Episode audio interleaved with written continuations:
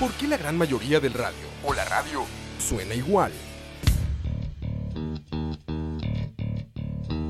Mensajes publicitarios y comerciales disfrazados de inocentes recomendaciones. Invaden todo lo que vemos y escuchamos. Además de, por supuesto, compromisos con patrocinadores o intereses de terceros que censuran e impiden que cualquier información o mensaje pueda llegar intacto, puro y sin filtros. Al escucha. Muy pronto, una nueva alternativa a la radio. Solo escucha.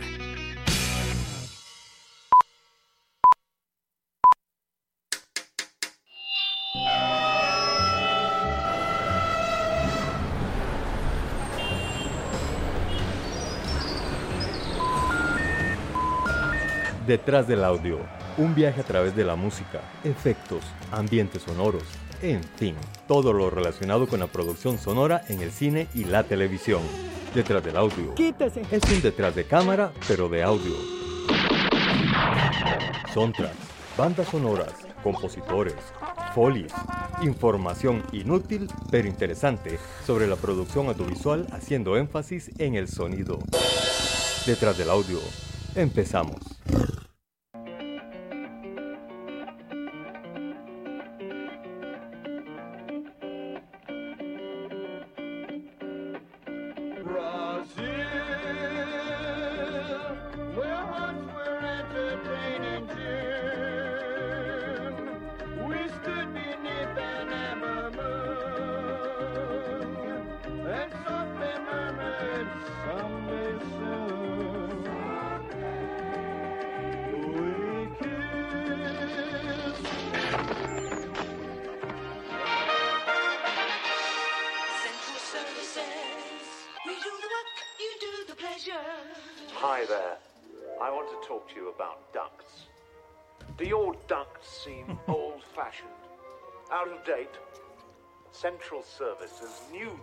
Designs are now available in hundreds of different colors to suit your individual taste. Hurry now. Individual while taste. stocks Yeah, last to okay. your nearest It's Central British. Services Ja, it says British. designer colors Silence, please. You know what I mean? your demanding taste. I'm watching a movie, please. I'm watching the oh, telly.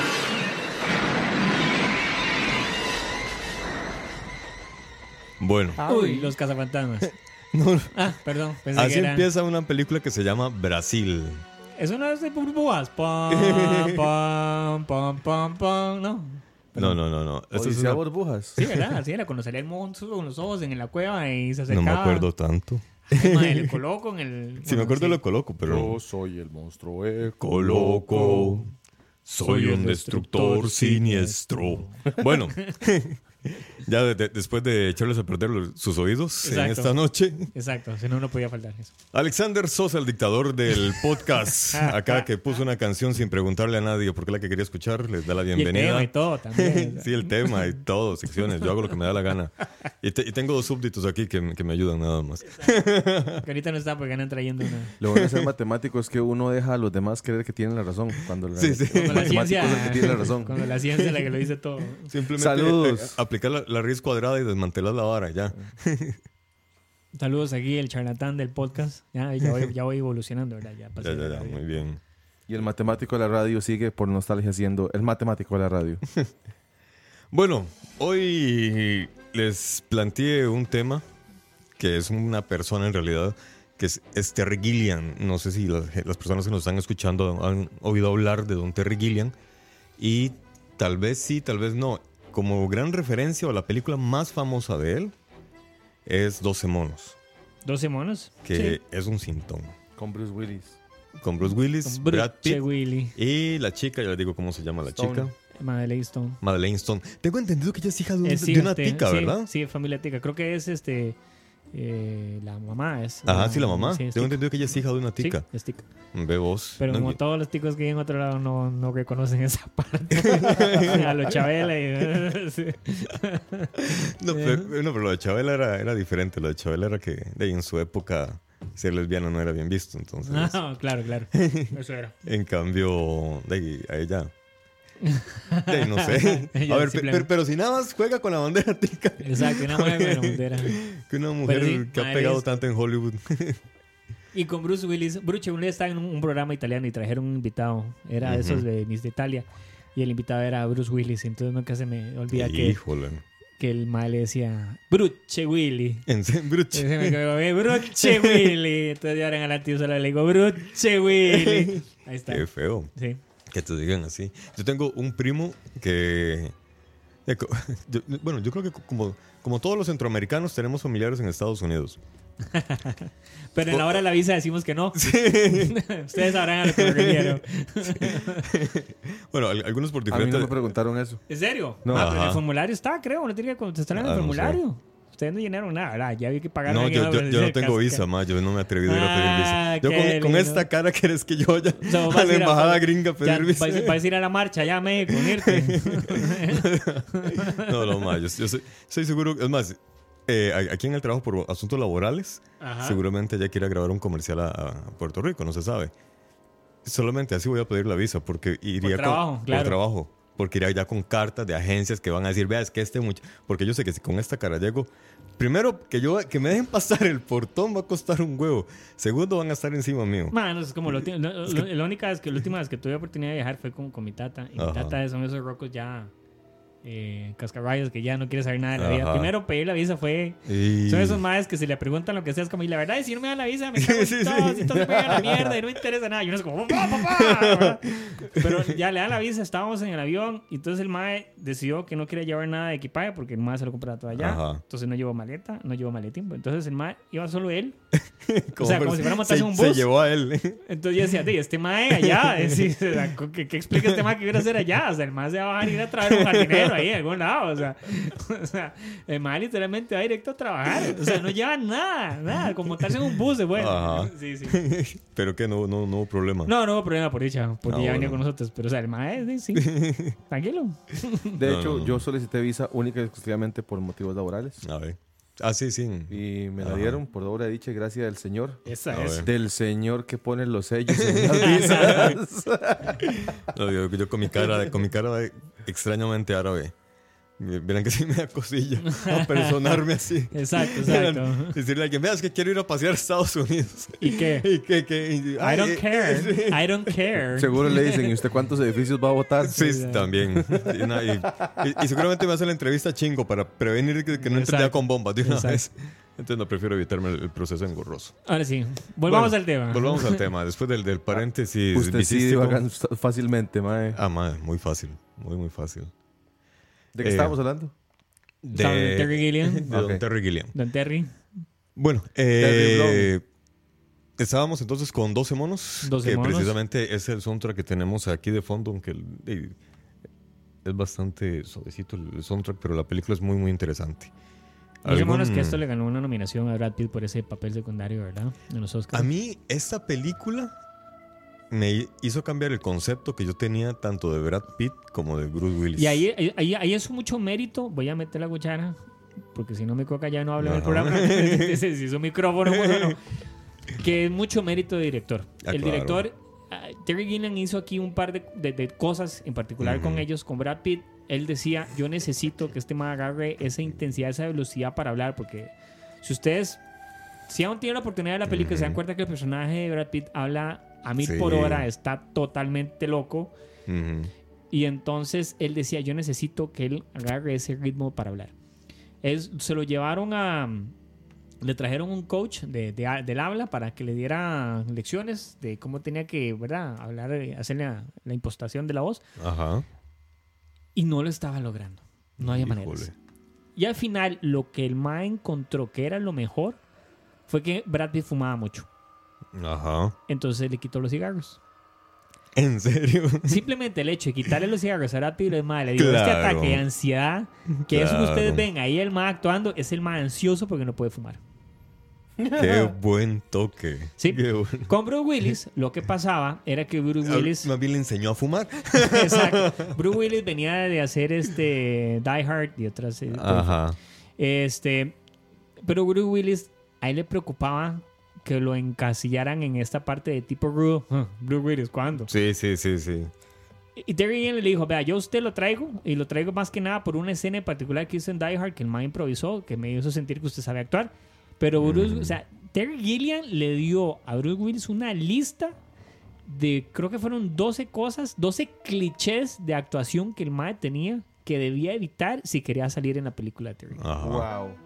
O sea, como desde poner los ojos así, esa mirada de Qué macho. casualidad man. que la película se llama 12 monos Exacto. y fueron 12 exacto. clichés. Entonces, exacto. Entonces, vos, sí. el mae le dio una lista de los clichés que el mae hacía actuando para que no lo repitieran en la película. Si el mae quiere salir, tiene que evitar hacer esos clichés. Mm.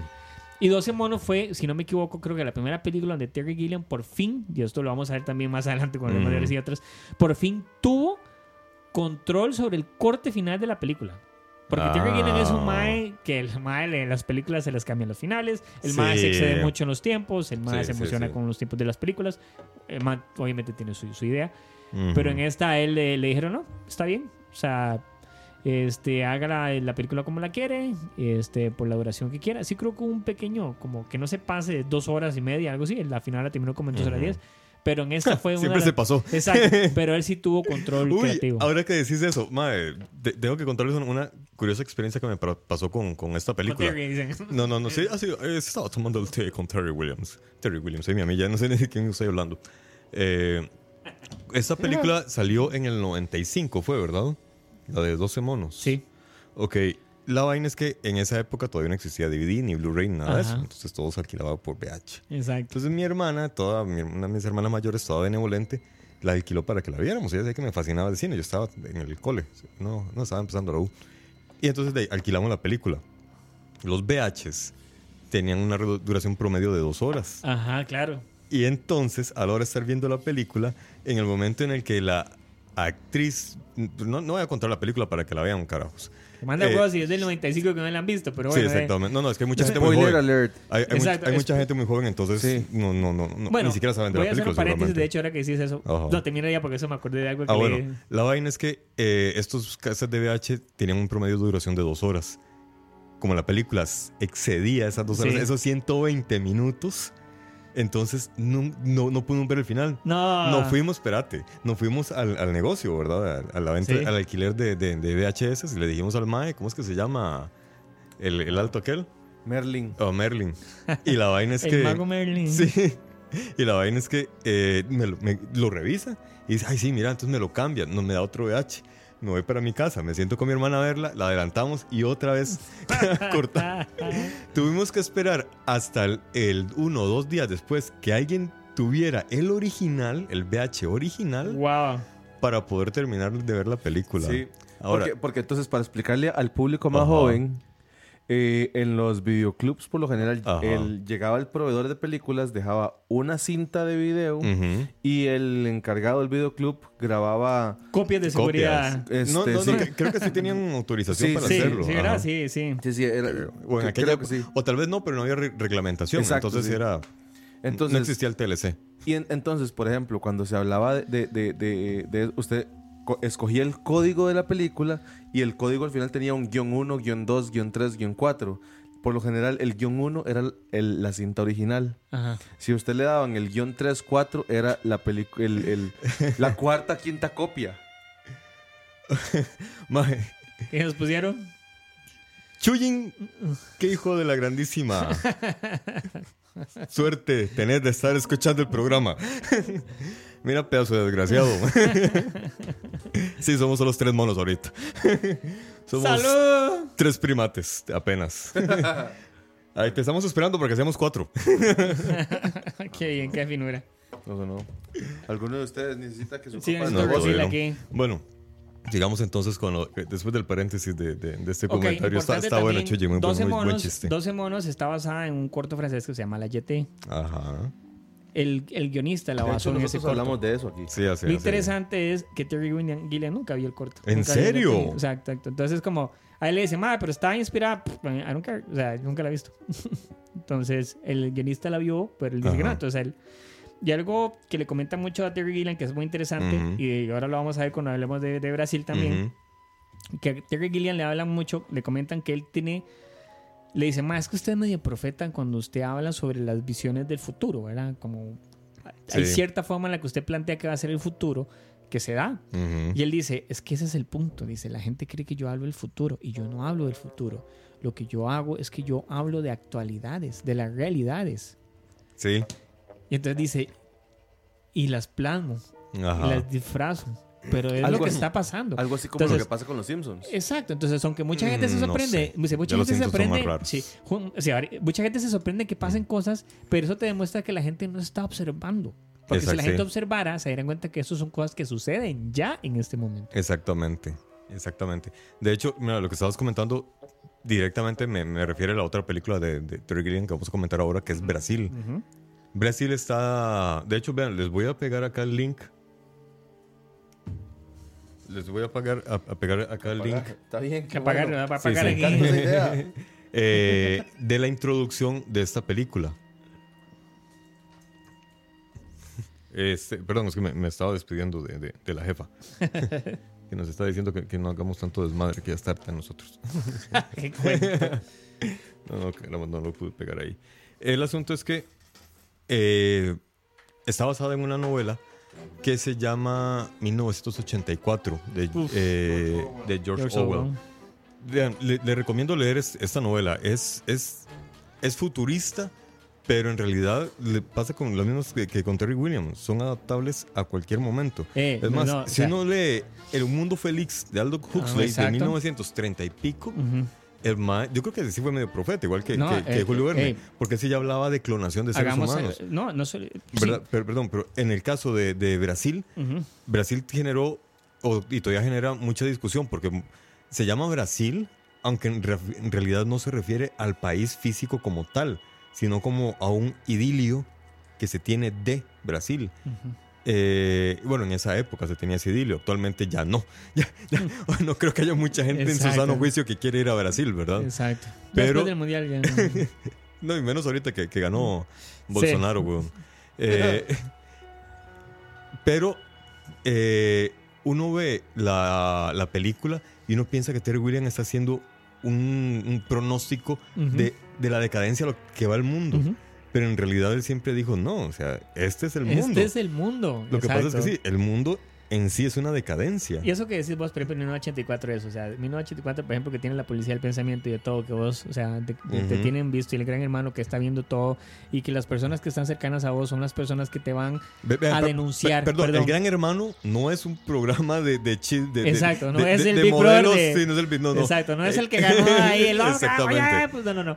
Pero eso es interesante, digamos, el gran hermano y que eh, algo que pasa, si han visto, si han leído el libro, este en el gran en, en el 1984 cualquier persona te podía denunciar a vos si vos decías Ajá. algo o opinabas algo que estaba en contra de lo que era el, el statu quo en ese momento.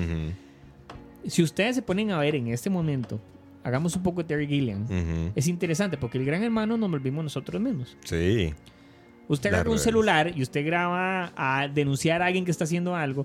Usted se mete en las redes sociales a denunciar a alguien. Usted mismo es la persona que está denunciando y nosotros mismos nos estamos volviendo el gran hermano. Somos el gran ojo Somos de el gran- nosotros nos volvimos el gran ojo de Sauron. Che, nosotros boludo. mismos. ¿En El gran miedo que tenía este mae se da. Sí.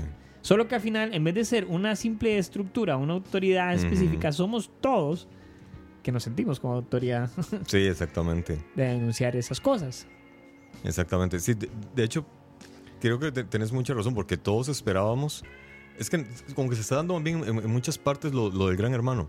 Por una parte, sí es cierto que hay una gran vigilancia de los gobiernos hacia el ciudadano. Y, y China es el peor ejemplo de Ah, todos, ujú. ¿verdad? En China ya vas por la calle. mejor. ¿Perdón? Peor o mejor. Es que, No. mae, en China vas por la calle y hay máquinas que reconocen tu fisionomía y de una vez saben si sos buscado por la policía o no. El problema es que Sí, sí, a eso me refiero. La, China la- tiene la sus propias de- redes de que sociales, en este ¿verdad? caso peor podría ser utilizado como el mejor ejemplo. Igual tiene Sí, sus propias, sí, sí, tiene sí. sus propias redes sociales, sus propios buscadores, sus- pues, Exacto, todo, una forma para controlar. es un, es un planeta o sea, aparte no- dentro no, de nos nosotros. vayamos muy Mm. de algo que la gente habla y no sé, es muy vacilón. Por ejemplo, bueno, no es vacilón, digo yo. Ujú. España, que en España todas las películas todo es traducido. Venga, que Sí. en España todo se tira en castellano. Y que todo esto llega después porque todo tiene que ser doblado al castellano. Ujú. Ok. La gente le encanta porque es encomiable la defensa del idioma español. Perdón, pero eso era de la dictadura de Franco. Y la razón Ujú. por hacer eso es porque entonces vos, con el cuento de que tenés que volar todo al español, ves todo antes de que entre. Y entonces Lo ves, censuras. lo filtrás. Ajá. Pero ya no se filtra. Ya no ahora se filtra, sí, pero sí. la razón de donde viene eso Ajá. es eso. Porque Entonces, ahora más bien se escudan en que es para generar trabajo Claro. para los actores y es como el cuento que, qué lindo que abolieron el ejército. El ejército lo abolieron Sí, para evitar para- golpes de Estado. Sí. es Sí, igual. sí, sí, pero bueno. Pero tuvo un buen resultado. Esto es un buen resultado, pero la razón es otra. al final, al final Costa Rica gasta más en policías mal preparados que los países centroamericanos en la milicia. Exacto. no nos sé si gasta han más en salarios de lujo que en, en También. pensiones de lujo que en- También, también. Así que no, no, no, no sé, pero por lo menos, por lo menos si nos quitamos la milicia, que realmente es una mierda. Qué, Es- qué bonito el tema para malas mal- compañías. Sí, malas decisiones. Malas decisiones, Sí, perdón. sí, sí, es cierto, pero en realidad sí. Lo pueden oír Malas Decisiones, un programazo que tenemos aquí también. Sí. eh, Escucha Live. Bello este programa. Sí, de hecho, estamos, gente, vean, estamos en Spotify, estamos en, ¿qué más? En Facebook. en- En Facebook, en Instagram, en, ¿qué más? Ay, qué ese chiquito. en Spotify. tarea. Trae todos los forwards del tema y no sabe ni siquiera. el- Bueno, pero estamos. Es más, hasta está logueado ni está viendo. No, no, es que ma, sali- se salieron de la página y no, no está guardada la información de, de escucha. Y, y no, no, no voy a entrar con la mía aquí. El, el de- oh, no, que volvamos con, Ter- con, con- con Terry William. Con Terry Gilliam. Qué chico. Vean, eh, Te- Terry Gilliam tiene una particularidad que, que, que me gusta Este bastante. vinito está, está traicionero. que me gusta bastante. 12 monos es una película que es de viajes en el tiempo. Es una persona que la ¿Y sale. Michael J. Fox? No, en esta Ah, no. Pero nada más. es sobre viajes en el tiempo, no es volver al, no, eh, al futuro. En esta es un personaje que lo mandan al futuro para... No, bien, al pasado. Es una persona del, de- del- del futuro que lo mandan al pasado para encontrar qué fue lo que pasó, cuál fue el, el error por el el- cual la humanidad se extinguió. La, razón de, el- de dónde es la, la fuente del, del, del, virus, de- del virus que de, de- hecho, creo que apenas se estaba empezando a plantear la teoría de que el, el peligro de la humanidad es que, que genere un virus que, que la, que la mate. Y ya Terry Gilliam, es que y son- G- Gilliam sacó es- esa película. Es que son como por, por- por etapas, ¿verdad? Yo no sé si Ajá. ustedes se ponen a pensar, si se han dado cuenta las comunicaciones y todo, son, son etapas donde hay miedos. Digamos, hubo una época donde la moda era sentir que se iba a venir el asteroide y nos iba a matar a todos. Entonces todo Sí. tiene que ver con asteroides. Luego vino la época de los virus. Y luego la de los mayas, Luego vino la de los zombies. la de los zombies. Sí, cierto. Que ya Sí. pasamos los Ajá. zombies. Ahora estamos con los Battle Royale, que son los juegos y todo. Entonces ahora todo el mundo va a tener que matarse para sobrevivir. Y porque no las o sea, son, son, Son épocas, etapas. son etapas. El asunto es que él. Y nunca él- pasa nada. Sí. Por dicho. El asunto es que él, él jugó con esta teoría y Sí. el, el personaje lo mantienen en este ir y venir del, del futuro al, al- al- al pasado para encontrar una solución. Eh, Terry Gilliam tiene una historia muy, muy particular. Para empezar, él no estudió cine en sus inicios. Él estudió cine ya cuando empezó a trabajar en televisión. Él es politólogo. De ahí es donde podría uno decir, ah, con razón su cine tan crítico. Él en realidad estudió ciencias políticas eh, en Los Ángeles, claro. ca- en, en California, pero él siempre tuvo una visión muy diferente al estándar. Por no decir de izquierdas, ¿verdad? Él siempre tuvo una visión muy diferente, siempre buscó un mundo diferente de cómo construir la sociedad. Y en- siempre estuvo metido en, en- con mundos artísticos, pero también de, de manifestaciones. Ahí conoció a una chica inglesa, con quien él posteriormente se casó y bueno, y siguen actualmente casados. El tema es que Terry Gilliam, aunque estudió ciencias políticas, a él le gustaba mucho dibujar.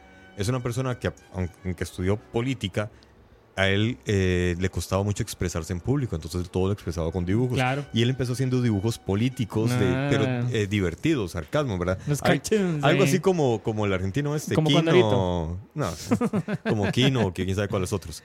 Pero él comenzó a experimentar con un género eh, que es el, el- el recortar fotografías o imágenes y hacer montajes, hacer collage. Como South Park. Como South Park. De, de hecho, South Park, lo- donde yo encontré esta información de Terry Gilliam, es el último ejemplo de esta vertiente. Sí. ¿Ve? Es exactamente eso. Entonces, los movimientos son grotescos. Él, él hacía tiras cómicas donde los movimientos eran grotescos, no eran finos como Claro, un dibujante, sino que eran fotografías donde les partía la mandíbula y se movía de, de- de manera fuerte. Exacto. Él eh, quería trabajar en, en- en una revista muy grande en Estados Unidos en esa época, pero no le daban pelota porque era chamaco inexperto. Sí, ahí Aunque está. él tenía una pequeña revista. Y ni que fuera Stan Lee. Ah. Eh, ni que fuera Stan Lee. Ya vamos a el, empezar. el- el- el asunto es que el carajo, aunque, aunque mu- mu- mu- muy, introvertido, dijo, no, yo quiero trabajar ahí.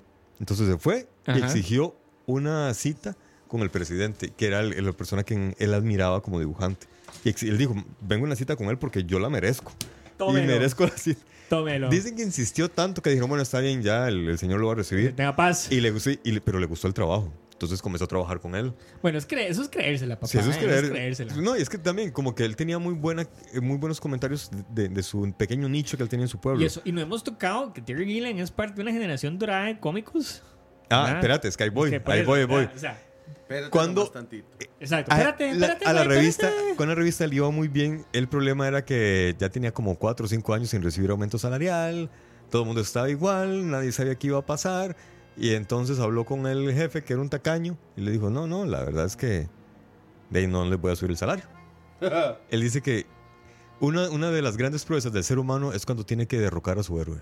Uh, eso está. Y entonces se fue, se fue de la empresa y se fue hacia Inglaterra, porque su, su novia eh, tenía trabajo allá como fotógrafa, entonces él se fue allá donde ella.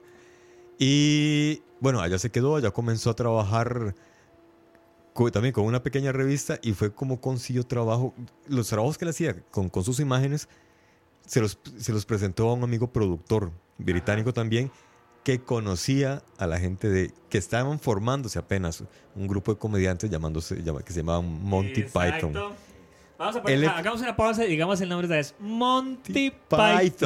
Python. El asunto es que eh, él, él presentó sus imágenes y dijeron, "Ma, este es el cabrón que nos hace falta.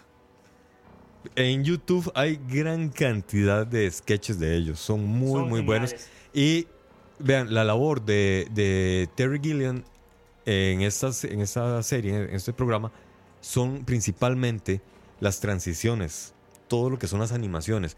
Él también actúa, pero es como un actor secundario, ahí, ahí que a veces sale, a veces no. Pero él, todas, todas las animaciones las hace él. Y hay un asunto que me llamó muchísimo la atención. Él era, aunque no, no fue el líder nunca, porque él no montó el proyecto, él llegó. eh, él no era tampoco la persona que más opinaba, pero era el que tenía más libertad. Claro. Todos se reunían, creo que el lunes y martes en la mañana, a escribir guiones. Y ya, eh, miércoles, jueves y viernes era donde hacían la producción. Pero lunes y martes, él se iba a caminar por toda Inglaterra, por Londres, por los cafés, por los puentes. Él se iba a caminar nada más Ujú, para, inspirarse. para sí, y buscaba ideas. Creo- creo y que eso que simplemente decís llegaban, le contaban de- el tema y pa, él comenzaba a armar todo lo que necesitaba. Yo creo que eso de la, de la libertad que vos decís es exactamente lo que el MAE después al principio le, le- le tocó chocar mucho cuando empezó a hacer películas él. Ujú.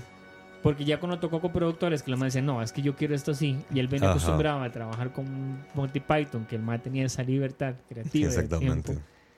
En Brasil, por ejemplo, donde fue terrible. El MAE le hicieron Sí. un corte diferente, quisieron bajar el tiempo de Hay, las hay como películas. tres versiones, como de, tres versiones, de- porque- de Brasil. Porque Brasil, bueno, no podemos spoilear, pero digamos que el estudio tiene un final feliz.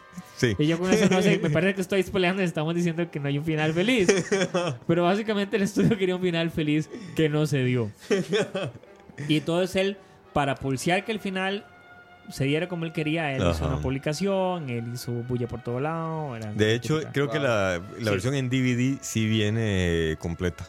Exacto. Pero, pero es, es- Ahora, eh, esta película, la de Brasil, también, o sea, no es una película de viajes en el tiempo, pero sí es un viaje muy Sí. surrealista. Es alguien que está entre la realidad y la fantasía y los sueños. Eh, Es más, eh, la- la actriz dice que es el sueño de una pesadilla. Entonces, la película va sobre la realidad y el sueño de una pesadilla Sí. para al final darse cuenta que ni el sueño ni la realidad eran reales. Sí, Es, yo- como, yo- es como raro toda la Eso historia. deberíamos hacer un día un, un- un tema que sea solo de películas en viaje en el tiempo, porque me parece Oh, que sí. en el viaje en el tiempo hay diferentes vertientes de cómo, que es muy interesante, de cómo se aborda, ¿verdad? Desde la que el universo, del el tiempo está fijo, de que no se puede cambiar, del de como un McFly que más hace speeches. Sí, sí, sí. Un ¿verdad? Doctor Who que es el, señor del tiempo más bien. Exacto. Hay, hay muchas corrientes con respecto al viaje en el tiempo que es imposible, que, que es interesante que podríamos abordar en un tema. Hay una variable adicional donde, donde el viaje en el tiempo también considera el movimiento de la Tierra Ajá, ajá. y el, Ah. movimiento, y el movimiento del sistema solar con respecto al centro sí, de, la, eh, de- de la galaxia. Eh, eh, eso es la, la teoría del caballo de Troya. Que para viajar en el tiempo no solamente hay que conocer la fecha, hay que conocer la posición Claro. de la Tierra Claro. en, el, en el universo en ese momento. Había un cuento de, buenísimo. de, eh, de estos de los premios Hugo, los que ganan ciencia ficción, allá los primeros, ¿verdad? Que eran como muy pollillos. Es interesante porque eh, lo Esos premios Hugo, si alguno le pueden leer esos libros que son de ciencia ficción, los premios Hugo son los premios a las eh, historias de ciencia ficción. Los dan todos los años, los siguen dando, pero son desde principio de siglo. Y estos libros, los, los que les cuento, son de la época del 40, los premios Hugo del 40 al 60. Y los comenta, es muy interesante porque después de cada cuento lo analiza Isaac Asimov, el Ajá. más detrás de que es escritor, es científico. Entonces él agarra cada cuento y él dice que me gusta, pero ¿por qué no se hace? O sea, ¿por qué no puede ser así en la vida real?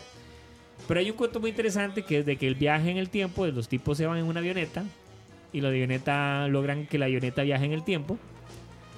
Pero cada vez que van avanzando el tiempo y quieren volver no pueden porque la forma en que ellos viajan el tiempo siempre van hacia adelante. Entonces, Ah, cada vez que tratan de viajar llegan y llegan y llegan y llegan sí, más lejos. sí, sí, sí, sí. Ujú. Entonces me parece interesante eso, veámoslo ahí.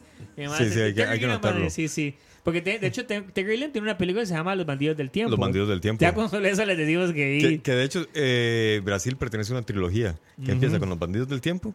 La segunda es Brasil y la tercera es Mister no sé qué diantres, que también es la tercera parte. Que, y los tres son de viajes en el tiempo.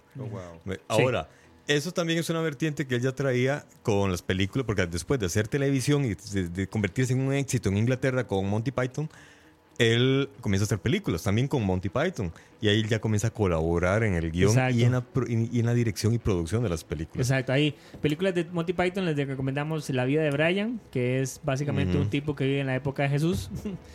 Monty Python, el significado de la vida. Monty Python, el, el, el cáliz El sagrado. el cáliz sagrado y los exacto, caballeros de la mesa cuadrada. Exacto, son Sí. bastante, bastante particulares.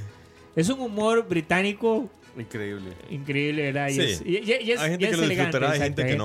Como todo, ¿verdad? O sea, hay gente que lo le entenderá, hay gente que no. Sí, Hay sí. gente que le gusta, hay gente que no. Eso Hay- es. Hay gente que no. oh, oh, Es, oh, es- es que el humor oh, británico, oh, oh.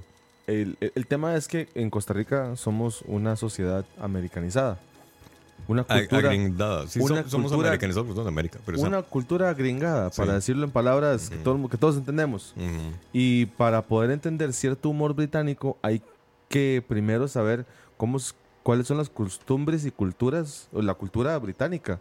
Y hay cosas que no entendemos. Sí, sí, eso es Y- cierto. Pero, pero lo mismo nos pasa con Mr. Bean. Hay cosas Ajá. que no entendemos.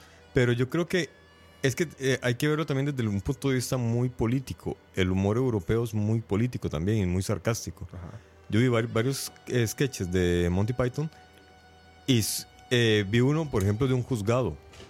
Entonces es cómo se comporta el juzgado y el criminal y todo el mundo y, y cómo se... No, y, y- hay- y- hay- y la hipocresía que se. O sea, hay como temas muy amplios que uno realmente puede disfrutar. No, a mí hay uno, hay- mi mi favorito, les voy a decir que es el de la Ajá. Inquisición Española, nunca lo han visto. Sí, que, que aparece un Sí, tre- sí. tres Nadie carajos. espera la- o sea, lo que el, el- el- el concepto del sketch es que básicamente nadie espera la Inquisición Española, porque Ajá. la Inquisición Española básicamente te cae de sorpresa y nunca lo esperas.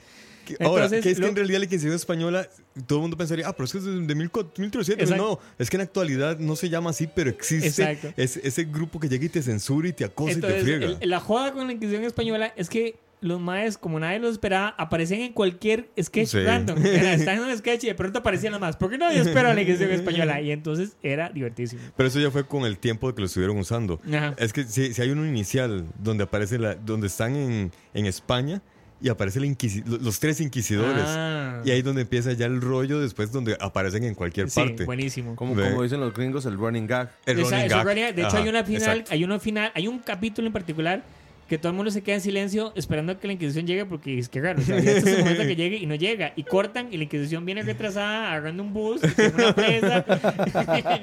Exacto, buenísimo, buenísimo. Buenísimo. sí, sí, sí. Sí, el, el- el humor británico es, a veces es, el- les parece muy gracioso a ellos, pero a veces lo que a nosotros nos parecería es, "Jue puña, es- es- es- eso está demasiado pasado. Sí, sí. Sí. está demasiado sí, pasado, sí, sí, pero sí. para ellos es súper gracioso. Ajá. Y, y yo me acuerdo, porque yo Monty Python lo conocí haciendo la investigación para esto, Ajá. para ser honesto.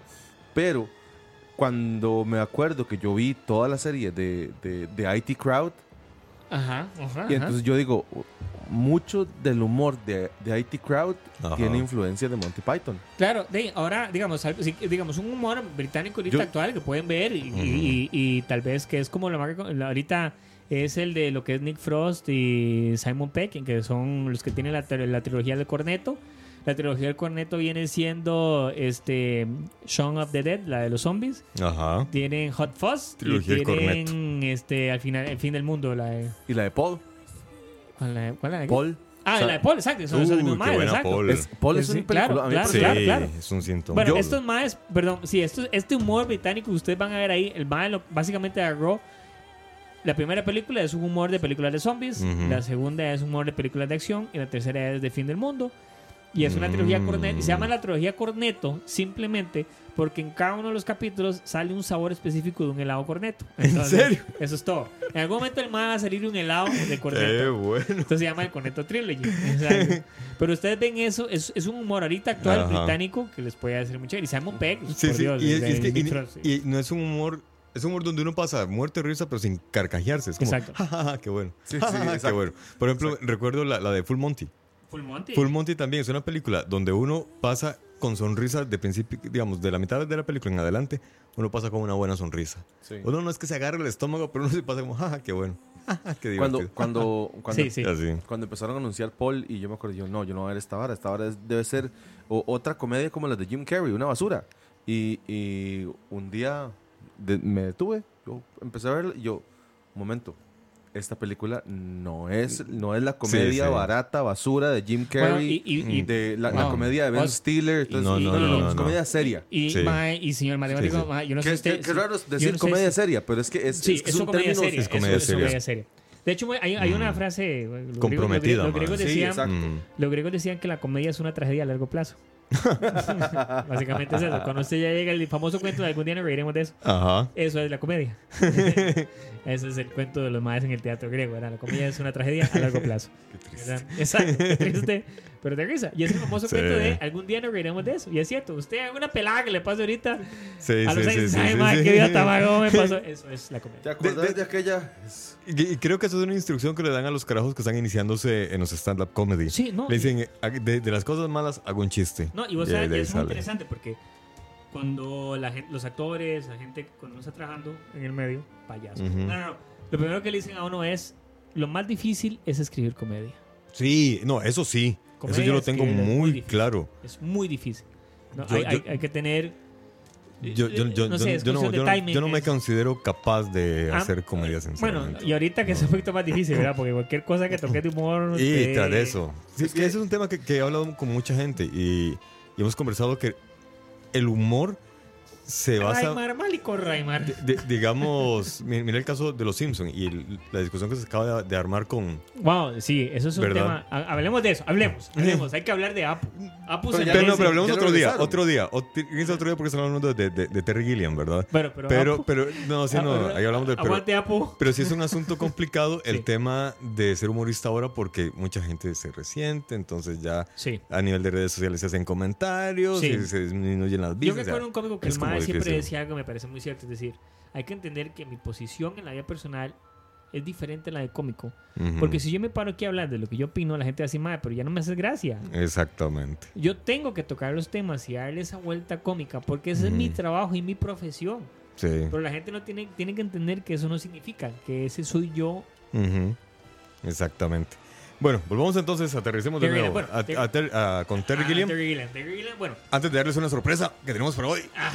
Pero bueno, Terry Gilliam también entre las películas que tiene me eh, eh, está Fear and Loathing en Las Vegas, que Sí. es esa película Es súper loca. Ahora, otro detalle de que, y se ve en las tres películas que hemos mencionado, que en 12 Sí. monos, se ve en 12 monos, se ve en Brasil y se ve en, en eh, Living and Laughing Las Vegas. Sí, Eh, no sé, pánico y no sé cómo le pusieron en pánico y temor en Las Vegas. No sé, algo así. Sí, no sé, no, no, no, no, Sí. no, no sé. El asunto es que si uno se fija en el tipo de fotografía que usan, Sí. a él le gusta ese tipo de fotografía muy angular, Sí. donde el, el personaje o el objeto que está en primer plano Sí, se, se resalta y un montón. close muy fuerte. Él hace unos Exactamente. muy cerrados Ajá. donde se distorsiona Se exactamente. distorsiona la imagen y los fondos se ven como, alar- como estirados hacia el fondo. Exacto. Y él, él le gusta mucho jugar con ese tipo de imágenes. Exacto. Si no, si, si, si por aquello Fear and Loathing en Las Vegas, si quieren ser, si no han visto la película, es básicamente una Ajá. película con Johnny Depp, este, Vincent D'Onofrio. que Ujú. Vincent D'Onofrio es el abogado samuano no le voy a decir mal, pero es un mae muy tostado. Básicamente, este, Johnny Depp interpreta a este periodista que existe en la vida real y era Que este tiene- personaje, literalmente, así en la vida real, que se llamaba Hunter S. Thompson, Ajá. que es este mae que hizo, es como el Iggy Pop del, del, Del periodismo. periodismo. Sí, sí, sí, Es sí. exacto. Es el más junkie que hay en el el periodismo que gringo. puede haber en periodismo que no entiende cómo lo seguían contratando.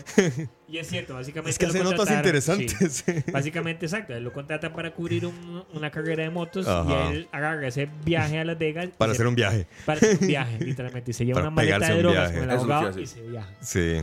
Y eso pasó en la vida real. O sea, Hunt- y de hecho, el- la película está basada en el libro de Hunter S. Thompson. Ajá. Johnny Depp vivió con Hunter S. Thompson mucho tiempo para conocer al personaje. Tras de que No, Maya ¿verdad? Ah, ya- sí, sí, para conocer el personaje. Ajá. Exacto, exacto. Sí, si tenía que ustedes conocerlo ven- Que si bastante. ustedes ven a Johnny Depp en esa película haciendo ese personaje, muchos de esos gestos Sí. de él los va a agarrar después para Con Jack Sparrow, exactamente. Exacto, ya esa Sí. cosa tostada. Vieres que vacilón porque ahora en la- eh, temprano que estaba conversando con, con Diego, el de la hora de la paja, que Un programa que pueden oír también aquí en Sí. Ven como yo sí hago anuncios. Es que, ¿qué pasa? No, es que yo creo que ya la gente, que todo el mundo sabe quién es la hora de la paja. Exacto, exacto. Ok. Que hacen mucho a nosotros. más bien. Oh. No, no. El asunto es que eh, lo estaba comentando con él y en ese momento, cuando yo le estaba comentando la escena, cuando estaban en el casino, que él estaba alucinando con las figuras en el piso, en el momento que yo le estaba contando eso a Diego, yo me quedé pensando, Mae, es lo mismo que le hacen Jack Sparrow. Es exactamente lo mismo que Es, hacía es las Sparrow. mismas payasadas, los Lo mismo mismos gesto, la gestos. forma que usa las manos y de Ajá. todo, la, el lenguaje corporal, ahí, para mí, ahí donde le empezó a sacar. Exactamente. Esa es la película. Solamente que con otro vestuario completamente Exacto. diferente. Pero vean ¿verdad? eso, esa- y ustedes van a identificar a Jack Sparrow en esa película. Completamente. Esa película Y es la pel- 1998, 97, Por ahí. 98 y la primera de Piratas es 2002, 2004. Estamos hablando de No 2002, me creo que acuerdo es. cuándo es la de Piratas. Por ahí, por ahí. Entonces sí hay un, Ajá. un lapso una, que es. hay una cercanía ahí. Pero esa película es Ah, un ahora- viaje psicotrópico. Es un trip. es un Ahora, trip, hay, hay- hay algo trip, curioso. trip. Hay algo curioso. Porque en esta película él vivió con el periodista para aprender de él y ver cómo Correcto. se comportaba. Para construir Jack Sparrow, él más bien lo construyó basándose en, En- el guitarrista de los Rolling Stones, quien también es otro gran junkie. Es un gran junkie. O sea, es que. Como que los junkies entonces se mueven muy similar, ¿verdad? junkies son, ¿no? O sea, ¿verdad? Todos tienen comportamientos similares porque Johnny Depp se basó en dos personas diferentes Exacto. y construyó un personaje con movimientos y gestos muy, muy parecidos. Y los dos juntos se unen y forman a Ozzy Osbourne.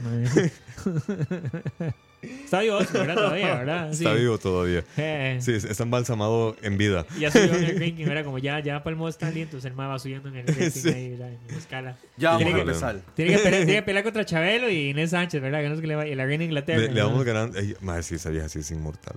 La vieja, la señora, la reina de Inglaterra. La que piensa eso es el príncipe Charles, ¿verdad? Que se va a morir siendo príncipe, ¿verdad? Sí, sí, hay, hay toda la teoría de que, de que la reina Isabel es una reptiliana. Ay, hay, hay me un montón de reptilianos según esa teoría, ma. Hay un vergazo de gente reptiliana. ahí. Otro día vamos a hacer eso también. Otro día haremos De hacer. películas vaya, de- yo por películas de conspiración. Otro día vamos a hacer tema de conspiraciones, exactamente. Debemos hacer, porque hay tanta conspiración que es demasiado Sí. divertido. Bueno, gentes y gentecillas, dijo Ay, pero, Luis Carlos, Fernando Fallas. Carlos Luis Fernando, Qué el buena, hermano, el hermano. qué- sí, sí, Sí, sí, qué sí. buena novela, me encantó. Bueno, gentes y gentecillas, les tenemos una sorpresa. Aquí hay redoble de tambor. Vamos a buscar. sorpresa, yo tampoco sé cuál es la sorpresa. No hay una re- redoble de tambores. Aquí está. Hojas, vamos a ponerle... Así es, Salvador, va a perder contra Chabelo. Chabelo es el número uno. Bueno, pero nosotros No, tenemos Inés, a Inés. Inés, Nosotros tenemos Inés. Inés, Salvador, tenemos Sí, Inés. sí, sí. Inés que en- el año pasado cuando vino... Fight. Cuando vino el huracán Otto dijo, no había llovido tanto desde el, desde el diluvio. Bueno, Bueno, sin, sin- oigan el sin redoble. ser- Esa es la de Lenny Kravitz. Qué largo este redoble, madre. Debí haber buscado uno más corto.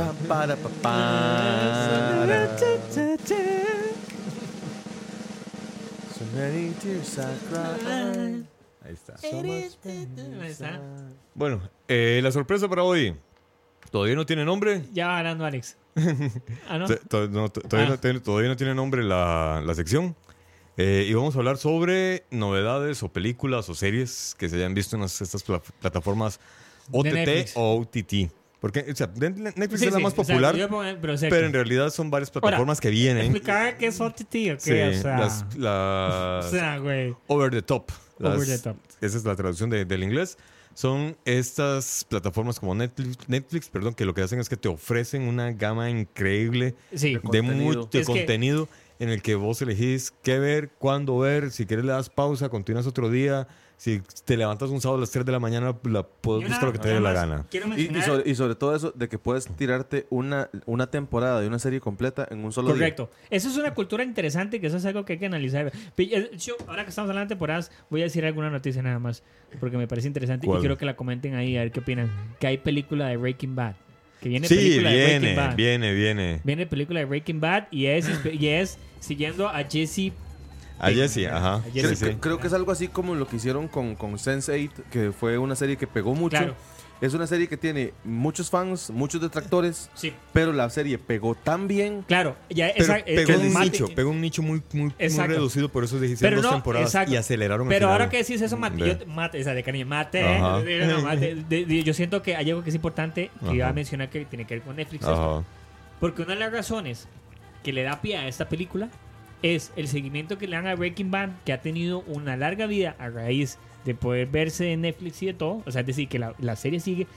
Y que tiene otra serie que se llama Better Call Saul, que es el Better prequel, que Ajá. está también en Netflix. Pero, Entonces, también- los más pero, dicen, pero el Better Call Saul es, es más Claro, bien es como pero lo más antes dicen, y como el, otro el- personaje. el éxito que tiene esta serie de Better Call Saul y que Ajá. la gente tiene esa nostalgia todavía sobre Breaking Bad, a la gente lo que le convenció de decir, "Mae, no, hay que hacer Hay una que hacer película. para hacer más plata. Exactamente. Pero también, también, no sé si ya salió o si está planeada, pero van a hacer una serie sobre Gustavo. También. ah, También. Bueno, hay no sé si ustedes han visto, muy interesante. Se lo recomiendo ver. Gustavo, este, el señor de los pollos hermanos. Ajá. Los pollos hermanos. Los pollos hermanos, el más estuvo nominado. En los ¿En videos- el mae- nominaron Breaking Bad unos videos en los Emmys el año pasado y se lo recomiendo ver en internet que son tutoriales que sacaron los pollos hermanos de cómo maneja el cliente. De manejo al cliente, pero son bueno. los pollos hermanos y es Gustavo. O Hablando sea, y dando los tips. productores hicieron. Exacto. Qué bicho. Y esos cortos fueron nominados al Emmy. Están divertidísimos porque Wow. tienen que ver con cosas. Es como una mezcla entre mafia y manejo de, de restaurante en un corto. Qué Entonces son bueno. servicio al cliente, pero son por Gustavo. Ajá. Eso te da cuenta de cómo la vida después de la televisión se da gracias a estos Sí. canales. Por eso es importante comentar de ellos. Y eso, estamos Exactamente. hablando de series, en este caso como de Breaking Bad, que tuvo su nacimiento en, en- en- En- en televisión todavía, en- en Pero cable. ya Netflix, por ejemplo, y otras que ya están empezando a producir sus propios materiales. Amazon Prime tiene, tiene una Amazon cantidad Prime. exorbitante de contenido. man. Amazon Prime tiene algo que me Mm. parece muy interesante y yo se lo reconozco, que ellos hacen una cosa que se llama el- el- el- la, la campaña de los pilotos. Ajá. Los pilotos es que ellos tiran. O sea, es decir, A los pilotos en paracaídas. Exacto, exacto. Exacto. Sí, sí, la. Digamos, ellos agarran los pilotos, como decir, ma, yo tengo un piloto de una serie y quiero que usted me la produzca. Amazon dice, bueno, yo hago un filtro, las que yo siento que podrían pegar, pero yo no voy a tomar la decisión final. Yo las tiro todas y que la gente vote Ah, qué bien. cuál de estos pilotos les gustó y los que ellos voten más son los que nosotros Qué producimos. no, Entonces es le la dan la voz. decisión, no es la decisión de un productor Correcto, es la voz, la decisión del pueblo. que se puede equivocar. Exacto. Claro. Ahora, de, de hecho ha pasado. Hay varias series que en su inicio no pegan y pegan, y películas también, que pegan después. Se Exacto. vuelven un éxito después, pero no son Como la de. Terry Gilliam. que son muy- sí, porque de hecho Terry Gilliam. Sí, Terry Gilliam no es no, no, pero, éxito, sí, sí. no, pero estamos hablando de, estamos en la sección, Sí, sorry, en la sección de, de- hacer el de, OTT, luego volvemos con, con, con, con el tema Terry Gilliam. Eh, bueno, sí, en esta sección lo que vamos a hacer es hablar precisamente de series o películas que hayamos visto en alguna de estas plataformas, ¿verdad? Que son Netflix, eh, HBO, la de Amazon, Amazon, Prime, Prime. Hulu, Crackle. Pero hay unas, las que vienen, No viene Pornhub ni nada. Cuando- Bracer no aplica, ¿verdad? Pl- Playboy Plus. Playboy, Playboy, eh. Playboy TV. o Yo, yo les puedo hablar de dos ahorita, de hecho. Ok, no, pero u- u- vamos a empezar con una por hoy, nada más, porque tenemos que seguir hablando de Terry Gilliam. Entonces, vamos con el matemático a ver qué nos cuenta sobre lo que vio en la plataforma OTT, que no vamos a decir el nombre para no hacerle publicidad.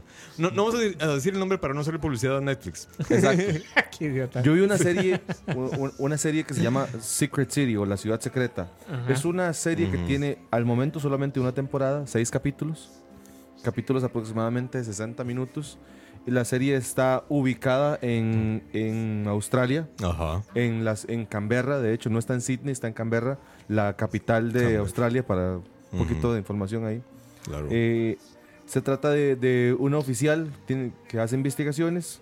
sí hay asesinatos, un- un- Ujú. sí es una parte trillada de, de- de muchas series Ujú. que están investigando asesinatos, pero el asesinato conlleva y, y la trascendencia del asesinato va más allá de todos los tráficos de influencia que hay en el gobierno local de ese estado de, de- de australiano. Ajá. Y es muy buena. Tiene, un- tiene ciertas partes donde uno dice, eh, ¿qué está pasando aquí? Esto parece sobrenatural, esto parece un poco de ciencia ficción, pero no lo es, o sí lo es, no lo es. El suspenso es increíble. Es una serie corta que, que son solo seis capítulos, como dije antes, y yo la recomiendo bastante. Una temporada nada más. Sol- de momento solo una. Ok. Y este. Pero eh, llegó a su fin o quedó Es una pregunta, exacto. O sea, o está abierto, No, no, pero está sabemos que tiene abierto, más. está abierto. Ah, ok. Y es una serie relativamente reciente, por lo, tan, por lo, por lo que yo creo que si hay Mm. producción pendiente, está, está ahorita todavía haciéndose y vendrá pronto, o quién sabe si la respuesta fue adecuada y tal vez no se produce segunda temporada. Ujú. Porque eso ha pasado mucho en, en- en Sí. esta plataforma. Que hay son series series que no pegan. que hay series que al menos a uno sí, sí lo emocionan mucho y queda uno bien, bien em, este, enganchado con la serie, pero tal vez no venden tanto. Sí, sí, sí. Y en mi criterio, yo sí la recomiendo bastante. Ok. Secret City. Ale. Es que Dale. yo. película o serie, ¿qué cree que les? No sé, contame vos, güey. Bueno, el último que vi yo fue una película que se llama El Bar Ah, de Alex de la. Iglesia. No sé si conocen Sí. a Alex de la Iglesia. Alex de la Iglesia es un director español bastante tostado. Sí. Ah, Antes de esto, les recomiendo, si quieren ver a Alex de la Iglesia, que vean El Día de la Bestia. Acción Mutante, Día de la Bestia, sí. Muertos de Risa. Esta película se llama El Bar. El bar básicamente es siete personas atrapadas en un bar que no pueden salir. Ah, yo pensé que, yo pensé que era la asistencia de los árbitros. Exacto, No, no, el bar, no, no. es el bar. El bar con B Un grande. documental del mundial de El Bar. Sí. No, el, el bar Ah. exactamente es siete personas atrapadas en un bar y no pueden salir. Qué, qué bueno el post cuando terminó el mundial. es- que decían, ya sé que, qué lección me dejó el mundial. Que todo se arregle en el bar. Carajo que saben. Experiencia, experiencia. Ah, bueno, continúa entonces con No, el no, eh, es, es, es un gusto adqui- adquirido eh, Ajá. en la iglesia. Por eso le digo, es, él es violento, es bastante Mm. particular. Pero si lo pueden ver, véanlo, verdaderamente. Y si Mm. les gusta, en serio, les recomiendo que vean esas otras películas. Vean Acción Mutante, vean Muerto de Risa, Mm. que son películas más cinemáticas. Creo que tiene otra en Netflix ahorita que acaba de sacar él también, Alex de la Iglesia.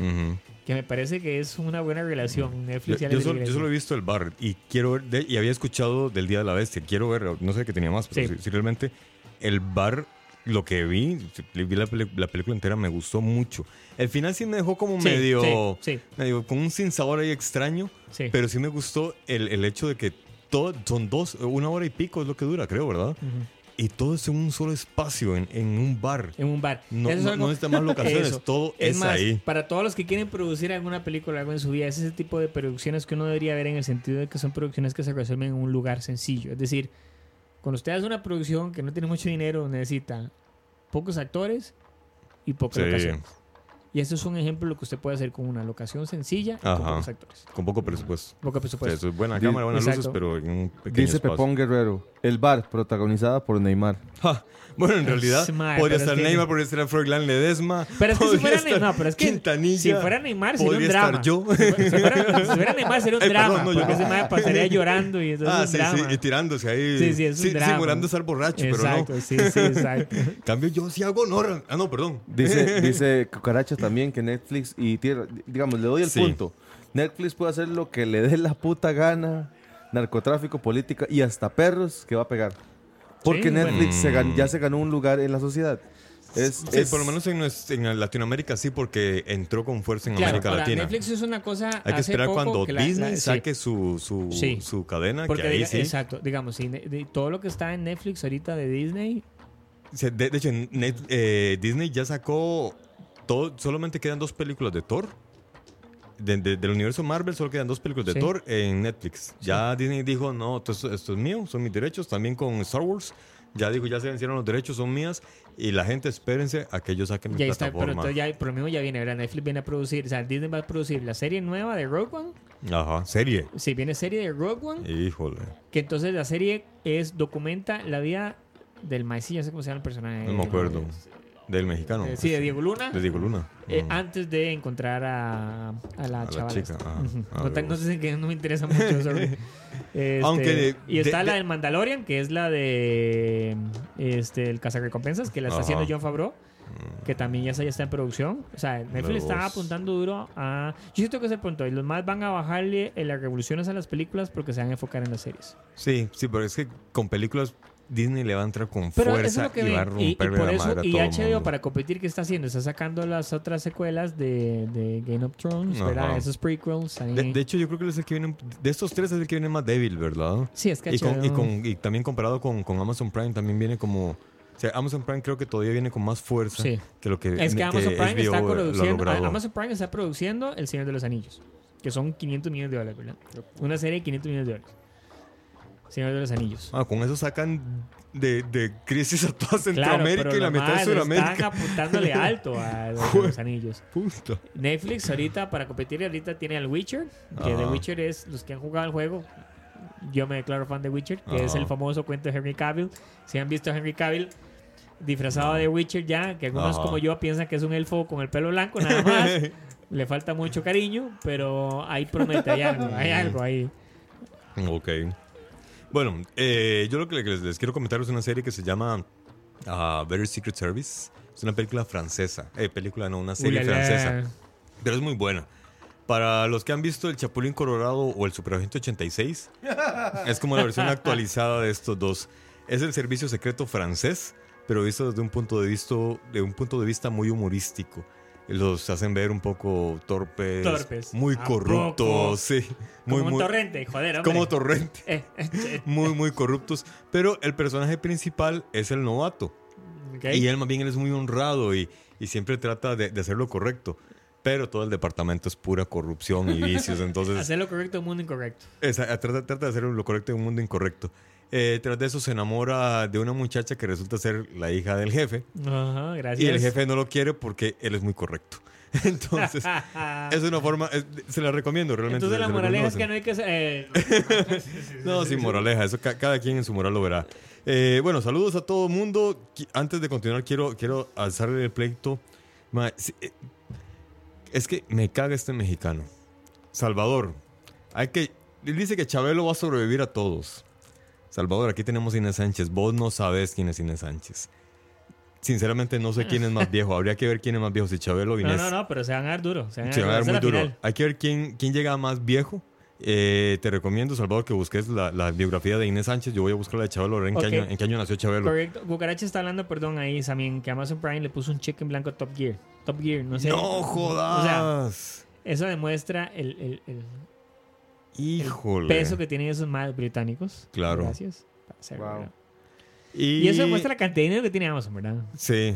Y sí, exacto. Y Salvador también está esperando al Señor de los Anillos. Todos, sí, sí, sí. Y lo del videojuego de Halo está difícil. Bueno, no sé si vos sabías, Salvador, te voy a hacer un paréntesis. Halo se ha tratado de hacer películas y series desde hace años. No sé si conocen Halo. No, bueno, para Halo nada. es una historia de ciencia ficción bastante Ajá. atractiva, interesante en su momento. Este, si ustedes ven Distrito 9, Ujú. la de Ajá. Neil Blomman, no sé cómo- si, si estoy diciendo bien. puta se No llame. Neil Blomman fue encargado de hacer Halo en su momento. De hecho, él hizo unos cortos de Halo que están en internet, son muy buenos. Pero nunca logró tener luz verde para hacer la película. Pero él ya la tenía muy avanzada. Si ustedes ven Distrito 9, Distrito 9 él lo hizo con los materiales y los props que le quedaron de, De Halo. Entonces, básicamente, Distrito 9 es su Halo. O sea, el- entonces, el- cuando ustedes vean ahora Distrito 9, véanlo con otra cara, porque Distrito ¿Cómo? 9 es el Halo que no pudimos tener. Es el reciclaje y reutilización. Exacto. Y vean qué interesante que le pasa a Neil Blomman, porque Neil Blomman es un mae como que el mae quiere bar si nadie quiere. Se les voy a decir porque Neil Blomman después tuvo la potestad y le Oh. dieron luz verde para hacer Aliens 5. Híjole. Y el mae tenía todo, iba a traer a Sigourney Weaver de nuevo, ya tenía todo hecho, tenía toda la preproducción, tenía todo armado. ¿Qué pasó? Que Ridley Scott dijo, no, Aliens es mía. Oh. Entonces, si ustedes ven este Prometeo, la nueva de la, la segunda esta que salió ahorita, Alien Covenant, Ajá. Alien Covenant. que se suponía que era la segunda parte de Prometeo. Y perdón, yo creo que si, si, si han visto Prometeo, Prometeo entienden 1, sí. que Prometeo se iba por otro lado totalmente Sí, diferente a de Alien. hecho, se iba a desligar. Ese es el punto. Es como, Alien termina acá, pero y Prometeo es Sí. otro. De hecho, es buenísima. Me encanta Prometeo. Exacto. Pero entonces, ¿qué es lo que dice el Mae Alien Covenant? El Mae le dio un twist terrible. Esta música me encanta porque va perfecto. le dio un twist terrible. Exacto. Este es el dijo, "Ja, ja, ja. todos ustedes, me voy a cagar en todos ustedes y me cago en todo y Dave Blummer". El Mae lo que hizo fue, le dio un twist a la historia y la volvió a convertir en aliens. Ah, no. Y si vos sentís, te das cuenta que eso es una respuesta directa a Neil Blomman diciéndole, Mae, Aliens es mío y yo hago con lo que me da la gana. Si el Mae hubiera seguido con su historia original de Prometeo y se separa de Aliens y le deja al. Mae Blomman que haga Alien 5, estaremos hablando de otra cosa. otra historia. Pero cuando vos, ves, cuando vos ves Alien Covenant y te das cuenta que el Mae acelera y, y hace toda atropellada la historia de Prometeo para cerrarla Para y arrancar con Alien Covenant, es un desperdicio. Mm. Y es porque Neil Blomman no le dio la oportunidad. Entonces, Neil Ah, Blomman qué no le dieron pelota para hacer Halo. y hizo eh, entonces este, Distrito Distrito 9. 9. Y tampoco le dieron pelota para hacer Alien. No sé qué. creo que Distrito está- 9 es una película, es de esas películas que no tiene mucho éxi- éxito comercial, pero a nivel de crítica le va muy bien. Porque es una muy buena Claro, película. es una claro. muy buena, y es una buena enseñanza. Es un, Y es un corto. Es un golpe. a- Es un corto. Él hizo un Ujú. corto. Él, él hizo un corto Oh. sobre eso. Que era como un documental con una nota Mm. televisiva y lo hizo película. Ah, ve. Sí, Porque, vean, para los que no han visto Distrito 9, es una película sobre extraterrestres, pero no sobre los tí- típicos extraterrestres que vienen a destruir la Tierra. Y más bien, él aborda eh, esa visita alienígena Ujú. desde el punto de vista del bullying, del Claro, lo que- acoso, eh, no, de la eh, diferencia social. Es más, te lo pongo así, te lo tiro más. Hay que Ajá. decir, Neil Blomman es sudafricano. Sí, Entonces, sí. él, el Ujú. punto que está haciendo ahí es hacer- exacto, es, habla de una- los es el, guetos. está hablando del Ajá. apartheid, metiéndolo en exacto. Pero es, exacto, eso es el Es mae eso. se grinda. Pero entonces, exacto, esa, esa tónica política. Bueno, ahora sí, ya salimos de la sección que todavía no tiene nombre. Sí, exacto, la innombrable. Yo La creo in- que la, la la innombrable. Que pueden sugerir también en, en los chats, en las Exacto, comunicaciones, si sugieran cómo quieren que se llame. nombre, Ya, sí, sí, sí. Ah, qué bueno, buen punto. Eh, sí, sí, sí, pero ant- bueno. antes del detalle, dice, dice Salvador Gómez que Inés Sánchez nació en el 31 y que Chabelo nació en el 35. Cuatro años de diferencia. Hijo de puña. Wow. O sea, corre por la. no. Yo, yo me pregunto, Yo- yo va con el saber bordón por la punta izquierda. Si alguien con me el consigue bastón una foto, Sánchez. si alguien me consigue una foto de Inés Sánchez y Chabelo juntos, carajones, ahí sí ya, no, ya. no, no, no, nunca se vieron. Inés viene de Venezuela. Ay, pero, o sea, son figuras mexicano. televisivas. ¿no? No, se fueron topar en algún evento. Inés Sánchez se hizo famosa acá, creo. O sea, Cantinflas vino aquí a Costa Rica en un momento. O sea, porque Chabelo tiene que haber estado aquí. No sé, Y Chabelo tiene que haber visitado algún canal. Y, ahora sí, ¿cómo están, chicos? Y llegó ahí a, a Teleclub. a Teleclub y conocí a Inés. Sánchez. Bueno, habría yo, que ver. yo iba a comentar de Inés buen, buen Sánchez detalle, Salvador. Pura vida, gracias. que ella se apuntó a hacer la publicidad con un restaurante que no vamos a decir cuál es. Ella se apuntó a hacer un- una publicidad porque un restaurante está retirando las pajillas y Ajá. algunas, Ajá. algunos de estos plásticos de un único uso de, de su- de sus productos. Ujú. Entonces, Inés Sánchez se apuntó a hacer la, la- la publicidad donde dice, ¿qué mundo le vamos a dejar a Inés Sánchez? Donde ya están removiendo las No, es que pajillas. eso es cierto. Ella hace broma de su edad. Hay, Sí, un, sí, hay un video viejísimo de es una mofa a su antiguo programa de Teleclub, pero donde ella entrevista a un chef que llega a hacer unas cosas con marihuana. Ajá. Y entonces ella hace mofa y dice, ah, sí, es que yo me acuerdo que cuando me reunía con los egipcios, e- e- e- ella, ella realmente, me parece que nunca no la conozco en persona, pero al verla en- jugando también o divirtiéndose también con Está el tema de su edad, es también que- me parece sí. muy divertido. Ok, entonces si es 31, entonces tiene, hágame, ¿cuál tienes? A ver, del Sí. tren. Ma, tiene casi 100 años, ma, tiene- Wow.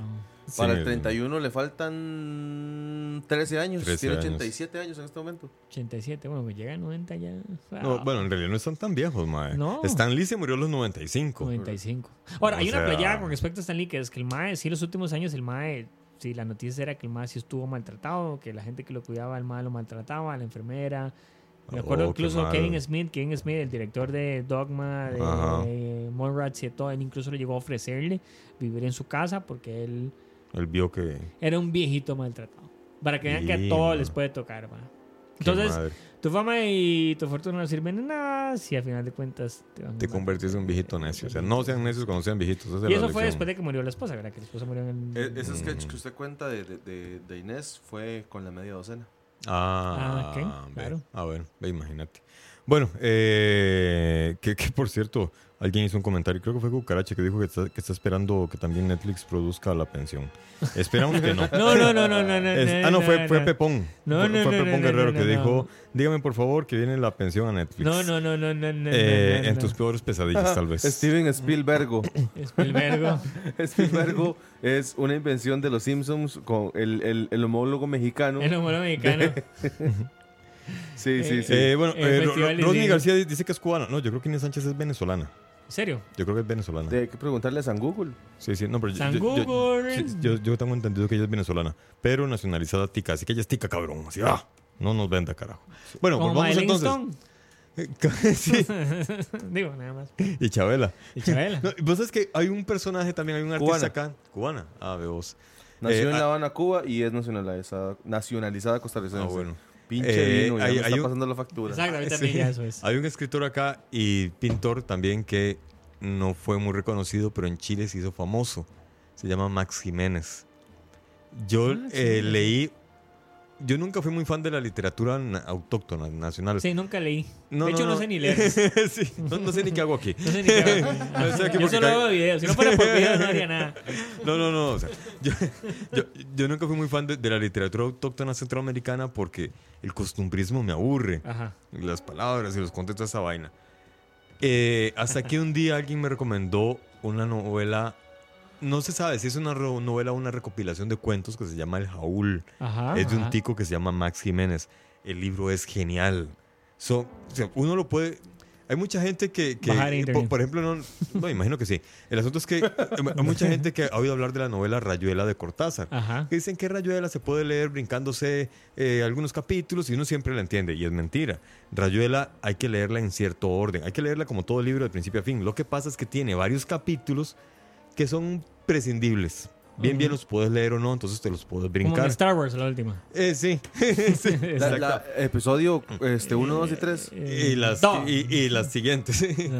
Y No, la- no, y- no, y las- tienen un poquito- no, y sutil. 7 y la 8. Exacto, no, la 8. ¿Cuál estaba? La 7 y la 8, como en la Sí. 7 y la 8. Rogue One se salva, pero las Es demás. que, es que todavía las, la- el episodio 7 y 8 aprendieron de los errores de la 1, 2 y ¿Qué? Al 3. contrario, es terrible, no aprendieron No, nada, se no, cagaron no. de todo. A, a mí, Sí, son- a mí- a mí- sí, a mí no me son- gusta. Son, Pésimas. visibles. No, Son, son son- A, son a mí no me gusta lo que. ¿Cómo se llama el es director ese? El sí, de Bad Robot. Sí, no, no, el de, el de Bad Robot. ¿Cómo se llama? Ah, este, J.J. Abrams. Ey, Abrams, no me gusta. No, Realmente como. Ryan Johnson, que no me gusta, pero es otro tema que hablaremos después Sí, de otro Wars, día. Porque yo las odio estas últimas y los que las amen, pues podemos tener un debate, pero no. Bueno, el tema es que. Ya se me olvidó lo que yo estaba. temas, ¿verdad? es- ese es como el debate Lo de que tuvimos con. Stan Lee Sí. antes de micrófonos. Ah, bueno, Exacto. el, el tema También, es que. estamos con otro tema. El, el Jaúl, si, si realmente lo puedes leer a brincos. Ujú. Porque son cuentos. Pero cuentan la. Y, el- y no, se canta, no se cansa uno. no, no, no. De, de hecho, es un libro pequeño. Es un libro. mu- Porque son, son lo lee a brincos. Ay, no, ese ya. Sí, gracias, gracias. Bueno, estoy el, el- el tema es que el Jaúl es la historia de un pueblo, no la historia de una persona. Entonces sí lo puedes leer de esa forma. Ah, es muy interesante. Eh, no recuerdo porque estábamos comentando eso, entonces volvamos a lo de Terry Gilliam. Sí, ok. Cuando me acuerdo lo comento y ya chingo, Va- vamos cerrando, ya, ya nos pasamos. Ya No, nos pasamos. Para terminar entonces con lo de Brasil nada más. Brasil. El, el tema es que Brasil en realidad no es una película que está en honor a Brasil, que en esa época, eh, a inicios de los 80, estaba en una crisis militar que estaba a punto de culminar. No. Brasil se refiere, y eso lo- lo- el mismo Terry Gilliam lo explica en una entrevista, mucha gente piensa que sobre precisamente sobre Brasil, pero él simplemente dice es que en ese momento, en Inglaterra, veíamos a América Latina, en especial a Brasil, como un paraíso Ok. pensábamos que ese era el lugar ideal para vivir. Paraíso Está bien. tropical, la música buena, Está buena bien. comida, clima agradable, playa, mujeres bien bonitas, más bien hechos, o sea, perfecto. Entonces él lo veía de esa forma.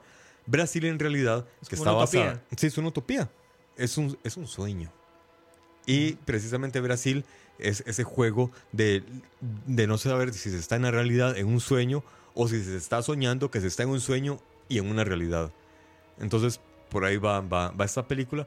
Y él precisamente en 1933 hab- hubo un compositor que hizo esta canción que les pusimos al inicio. Vamos a ponerla de nuevo. El tema principal de la película Brasil.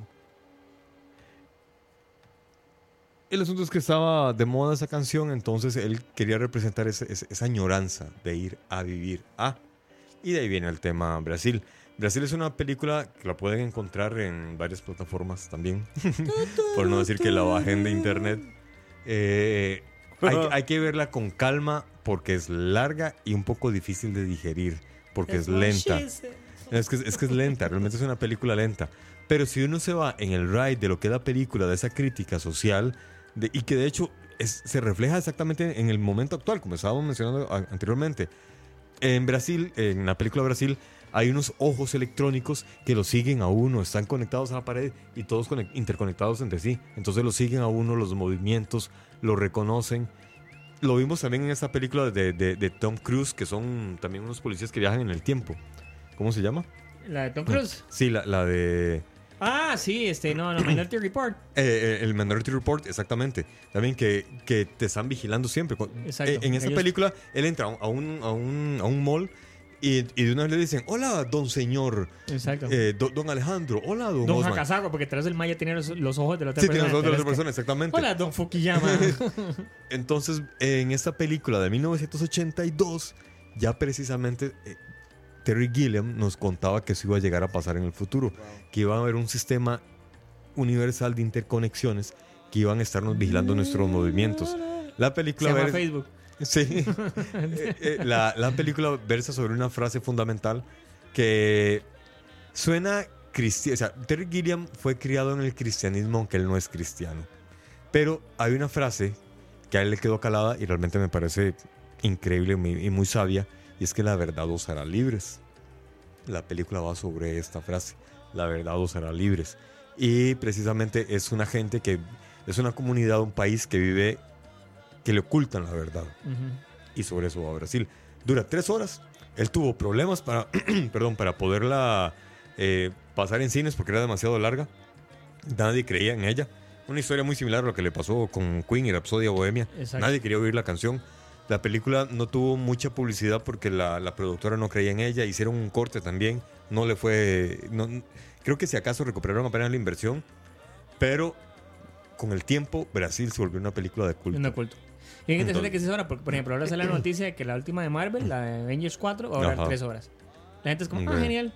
Sí, ahora lo. Ah, Pero, no, exacto, pero sí, es- pero, es ah, que, pero es que Avengers es muchos vergazos, tiros, disparos. Entonces es como, que ah, también, pa, de nuevo, Esta es como. en más Brasil, ligera, Terry. Gilliam era, tenía dos, tres películas antes, o sea, no tenía mucho. No tiene- sí. Bueno. Y, y le tocó lidiar con productores que son... que no querían soltar la No plata. querían soltar la Sí, plata. Y de hecho, Terry Gilliam siempre ha tenido problemas con sus. Cuando se independizó de, de Monty Python, comenzó a tener problemas para poder hacer películas. Siempre las ha logrado.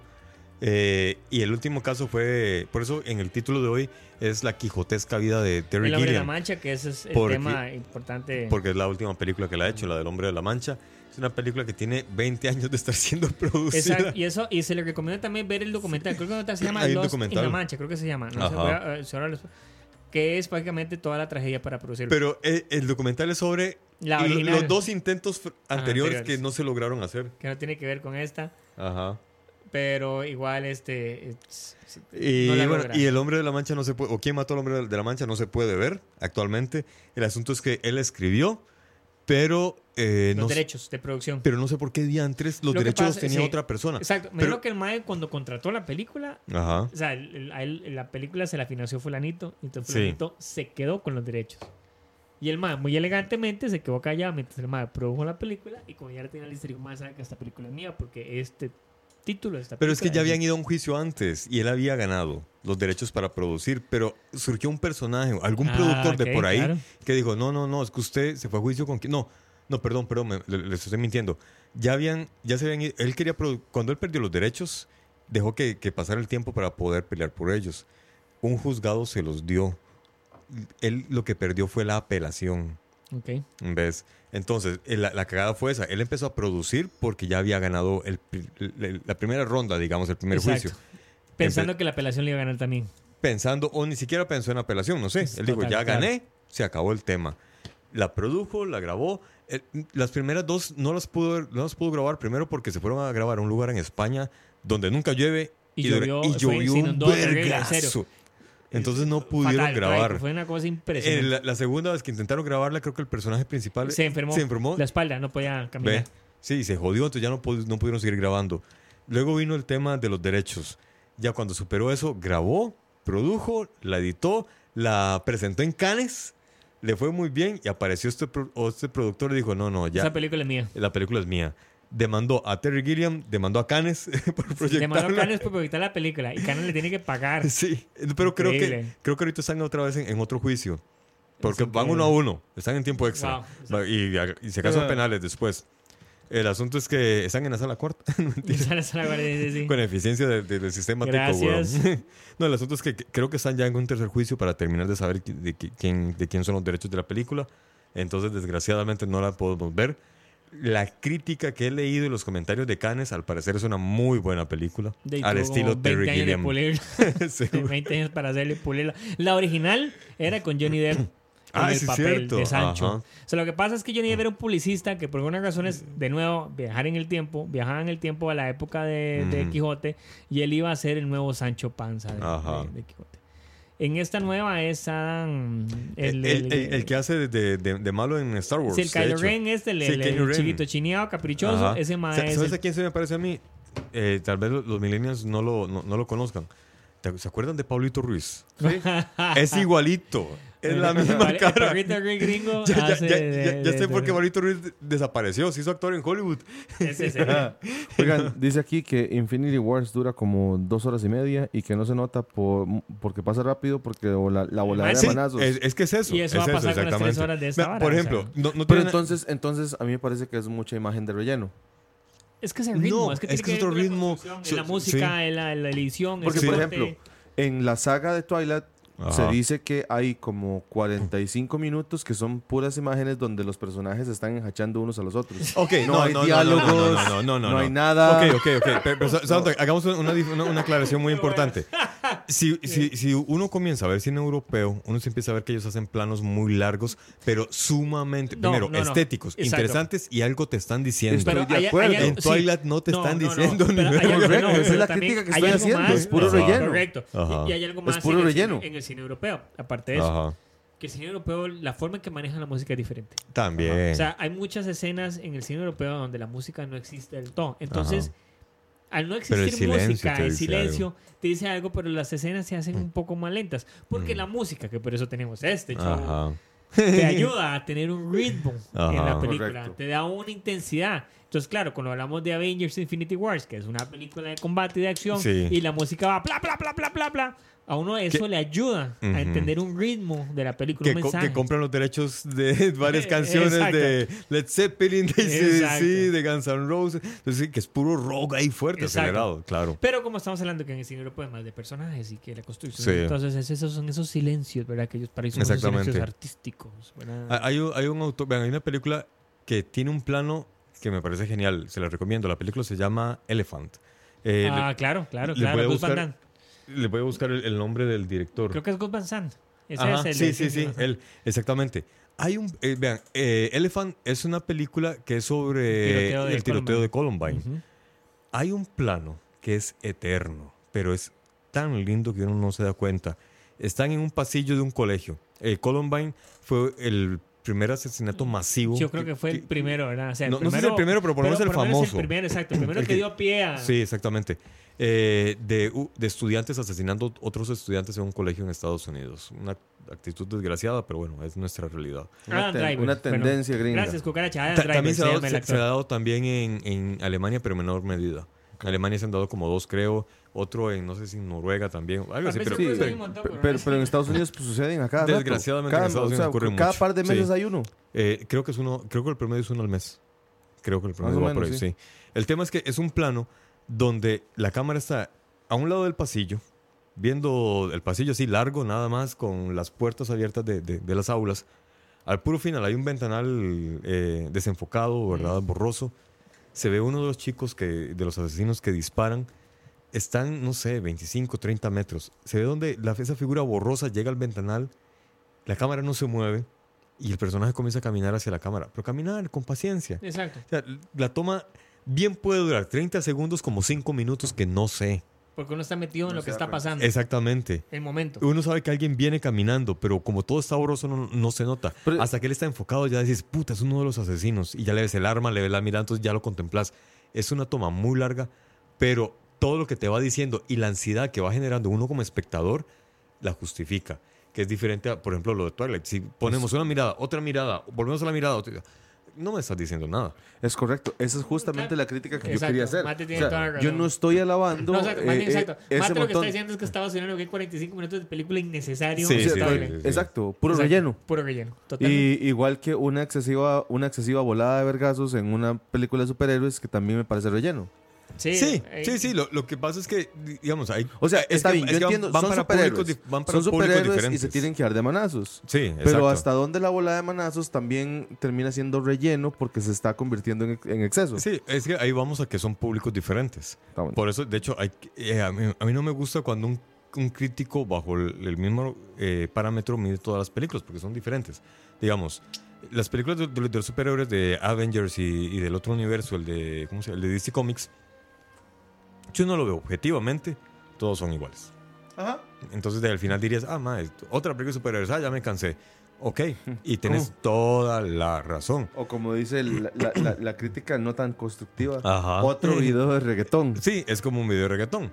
Ahora, si lo ves desde el punto de vista de película de acción es que y de efectos especiales, es- son muy es- buenas películas. Cuando vos Porque llegas, eso se- eh, ese nivel pero- de realismo en esas animaciones es Yo creo que es increíble. el punto. O sea, cuando vos llegas a una película de esas, vos sabes a lo que vas. Sí, exacto. O sea, yo no voy a ver trama, por ejemplo. Yo no voy a ver la, la- la trama de, de- de Tony Stark Es con, con su, con su esposa y el enemigo. No, o sea, todas las películas siempre hay una lucha contra un malo, por, por- por lo menos en el formato gringo y comercial. No, no, no, no, llamamos, no llamémosle gringo porque ya, ya se estandarizó, pero el cine comercial es la lucha contra algo malo. O, o contra mí, ¿verdad? Ya sea enemigo humano, la naturaleza o las vicisitudes de la vida y mi mujer. Ahí Me se, la mujer al final. Sí. Muy macho. O sea, ahí se resume todo. Gano el De- desde chica. Exacto, duro quedo de la chica. matar, todas las de Marvel, eh, o sea, todas, todas se rigen bajo máxima velocidad, todas el mismo parámetro. Muy bien. Ahora, yo voy a ver las películas de Marvel porque yo quiero ir a ver vergazos. Es como, o sea, yo- si yo veo boxeos porque voy a ver vergazos, lo mismo Marvel. Sí, sí, sí. Y, y DC Comics, De- voy a ir se- vergazos, se- la se trama, los ¿no? pongo así demasiado. Yo sé que no tiene nada que ver, pero. Cuando pasan las corridas de diciembre, uno Sí. dice, ¿cómo estuvieron las corridas más rarísimas? No agarraron a nadie. Sí, no agarraron Bueno, a nadie. a. Si no agarran a nadie en unas corridas, no es divertido. Ahí, ahí está el máximo ejemplo. Ese es el máximo ejemplo. Man, no agarran a nadie con Exactamente. usted. Solo fa- lo único, y es más, y la nota de amor la- le da la cámara que sigue a las parejillas, que ya, se lo copiaron a la cámara gringa de, de las, de las canchas de básquet. Buscan las O parejillas sea, lo que yo acabo de entender es que las películas de superhéroes son una corrida de toros. Sí, A la tica. agarrar a alguien. sí. Hay que ver vergazos para Si que no, se... si no hay vergazos y un par de más dándose un beso en Sí, la cámara, entonces no ¿Cuál vale. es el conflicto, el conflicto psicológico de Thor? Ninguno. Con razón. El con- único personaje que tiene conflictos, conflictos psicológicos es Batman. Sa- ¿Sabe qué les ya. tengo que decir? Gracias, porque ahora entiendo por qué realmente no, no me gustan las películas de superhéroes. Sí. Hasta ahorita entiendo por qué no me agradan. Sí, es que hay que verlas de la forma En que son, sí. O sea, yo, digamos, a nivel de producción, a nivel de, de, de- de animación, de todo eso, yo no las puedo criticar porque son, son megaproducciones. O sea, hay, eh, son increíbles. Pero Sí. a nivel de trama, yo espero trama. Pero Yo exacto, no- pero es que es, es el otro punto. Yo, o sea, cine. es yo otro espero punto. historia. Yo, yo no espero, yo no espero. No, no, no es que no se pueda dar. Porque, por ejemplo, vos ves Christopher Nolan, lo que hizo con, Con Batman. Batman, sí, sí, sí, sí. El problema es que eso generó que todo el mundo tratara de hacer lo mismo. Ajá. Y Y, no nadie, nadie le llegó. Pero es que también es otro personaje. Es que- Exacto, o sea, es que es Batman un- está construido desde el cómic de una forma muy Correcto. diferente a los demás. Entonces, sí se puede, pero no es la regla. Ajá. Y ni es y ni creo que debería ser la regla, honestamente. Yo creo que este Sí, tipo no. de películas no debería ser la regla. No, no, no, Esas no. películas yo creo que es básicamente eso, es un espectáculo visual, Ujú. es una historia que viene armada desde cómics y otras cosas, que ya es un complemento de muchas cosas, pero uno va literalmente a un escape. Sí. Entretenimiento puro y llano. entretenimiento puro. Y, si lo ves desde ese punto de vista, Es como deberíamos ver el fútbol. correcto. Como, correcto. como un show y no Eh. como una competencia. Como decían en Roma, darle circo y comida al pueblo y estarán felices. Correcto. Punto. Hay que verlo si es un entretenimiento. Ve, aquí nos están pasando varios datos que hemos pasado por encima. Por ejemplo, Cucaracha nos cuenta que Adam Driver es Adam el Driver. actor de Kylo Ren. Ah, Adam, el conductor. Eh, ok, no, muy malo. Gracias, gracias. No, pero es que Baby Driver es otra Ah, película. buena esa Baby Driver, veanla. Sí, Y la música es muy, muy eso, buena la selección estructura, musical. La, la forma que está estructurada. vean, no, no viene el caso. A mí, eh, Baby Driver me, me- me- me extrañó. Porque cuando yo le empecé a ver, mi, mi hermano mayor tiene un gusto de cine de mierda. Ve cualquier basura. Como es- Twilight y vainas. Sí, no tanto así, no, pero anda Pero cerca. tal vez. El, Tal vez. el asunto es que le Si se estaba. la pone, la ve. Un día Un le saludo estaba- para Gonzo. él- sí, un saludo pa- para Gonzo, mi hermanillo.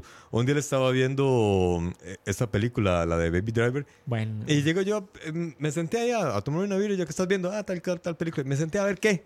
Mae, llega un momento en la trama que ha- hay un giro en historia que yo, puta mae, ¿cómo cambió todo acá? Y dejó de ser la tip. Yo pensé que era como el transportador. Yo dije, ah, otra película de un mae que maneja Ok. carros de forma muy ágil Ok. y lleva a delincuentes. te tiro un no, dato importante. No, te la cambian, weón. David Driver, el director de David Driver, de Ajá. Driver es Edward Wright. Edward Wright es este director británico que dirigió The Cornetto Trilogy, Ah. The Showman, Hot Fuzz El que nos estabas mencionando End. antes. Y además era el director original de Ant-Man, que el Mae se salió por diferencias creativas. Mm. Ah. Pero hay ciertas notas del humor del Mae que si usted ve las películas y ve Ant-Man, Sí. lo reconoce. Vemos. Y entonces él saca esta película. Bueno, Pero es ah. un director ya bastante... Es muy bueno, muy, Aquí- muy bueno. Yo no sé para quién es esta pregunta. Dice, ¿prefiere analizar los traumas de Thor que su capacidad de usar el rayo para matar los malos? Sí, es yo que tengo, es yo- eso. ok, yo- yo, te- Exactamente. yo tengo un problema ajá. con eso que dice del gallo de Thor y es... Me parece una contradicción, una contradicción la forma en que se construye el personaje. lo a. Ajá, En Thor Ragnarok ajá. Toda la película se construye en que el bendito Thor no necesita un arma ni un martillo Mm. porque el ma el poder lo tiene él y él es el ma que Mm. maneja el rayo y es el dios del trueno y toda la película se Mm. construye que el ma es el de trueno Sí. y el ma lo es. ¿Qué es lo primero que pasa en Avenger- Avengers Infinity Wars? Necesito Sí, un arma sí, para sí. matar a Thanos. Y tienen que ir a buscar Y a. tengo que ir a hacer un arma para crearlo. Pero, ma, entonces, ¿qué pasó en toda la película anterior? ¿Cuál fue toda la Es moraleja que de. Odín? Exacto. Es que fue antes. Pero toda la moraleja de Odín era Ajá. que el man no necesitaba el arma porque el man era el poder. Y me necesito un arma para matar a Thanos. Entonces, te cagaste, Y, y- y se van a toda conseguir la- a- a- al enano de Game of Thrones, que ahora es gigante. Para Entonces, pero, eh, entonces, totalmente el concepto de, de las dos Sí.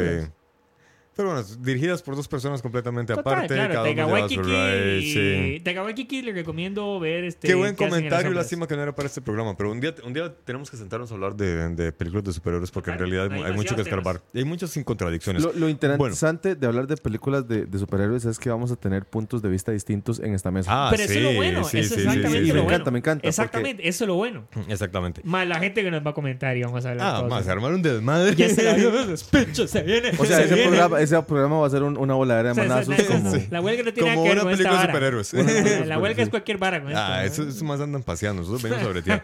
Bueno, Y fuera del nos país. pasamos 27 minutos de la hora. Y gracias a todos que se quedaron con nosotros 27 minutos más de la hora porque eso demuestra que hay demasiado que hablar y Esas de las demasiadas 12 cosas. personas que nos están escuchando, ya es hora de largarnos por el carajo. Vamos a tirar la... ¿Qué, qué ponemos de canción para abandonar? Para abandonar. Para abandonar, man. Es que fue la palabra que apareció en el monitor. Mae, güey. no es que usted sea el dictador y que usted, y que usted el que toma la ¿Para decisión. qué pregunta más usted? Ya, ya, De- ya. Es que de vez en cuando me gusta hacer sentir que la gente tiene el poder, güey. Esa es la estrategia No, de ser un mae, buen dictador, no, no, mae. usted no es matemático, recuérdelo, recuérdelo. No, no, no, pero sí soy, soy un buen dictador, mae. Los dictadores tienen que hacer creer a la gente que tienen el poder, así no se dan cuenta que están siendo Tienen el dominados. poder y lo van a perder. No, no, no. No, no, no, no, tienen el poder Vergara- y lo van a perder. Versuit- Versuit no viene aquí. Tienen el poder y lo... Bueno. ¿qué, qué tiramos para irnos? Eh, la de Brasil ya la escuchamos. Bueno, cualquier canción ahí, algo que les guste. Cualquiera. Under Pressure, David Bowie. Ah, tenía que tirarle más, ¿verdad? ¡Lo logré, lo logré! Eh, ya está invicto, ma. Es más, Sí, ni me acordaba. Casi, casi sale ahí, ma. y- que está involucrado. Al rato fueron no Ah, casi sé. suena por accidente y lo pararon a tiempo, ma. Bueno, ¿qué ponemos? ¿Alguna de Queen para irnos al, para Eh, pongámosle terminar? Queen. Pongo una de Queen con David ¿Cuál? Bowie. No, ponga Queen. No, No, no, no, Highlander no. de Queen. Ah, qué bueno. Sí, Sí, güey, sí. Bueno, bueno. Eh, Para seguir con, con superhéroes, más o menos. Exacto, pues digo superhéroes. Más o menos, sí, sí. Here we are. Ah, No, así no es. ¿dónde? Eh, porque bueno está en vivo. Papá, Sí, en vivo. suéltala. Quizá. Ahí lo Bueno, dejamos. buenas noches. Me voy para el carajo. Se despide el matemático. Muchas gracias por escucharnos de nuevo. Qué bueno que es tomar vino al aire. Se despide el dictador. Sí. Ya me despedí. Ah, ya siempre me despido yo, el charlatán de la radio. Yo soy el que manda aquí, ok. Exacto. Yo- Sorry, sir, sorry. Sorry, patrón, sorry. Perdón, patrón, perdón. Dale, dale, despedite, güey. Ya, ya dije hasta luego a Bueno. todos. Gracias por escuchar. ¡Chao!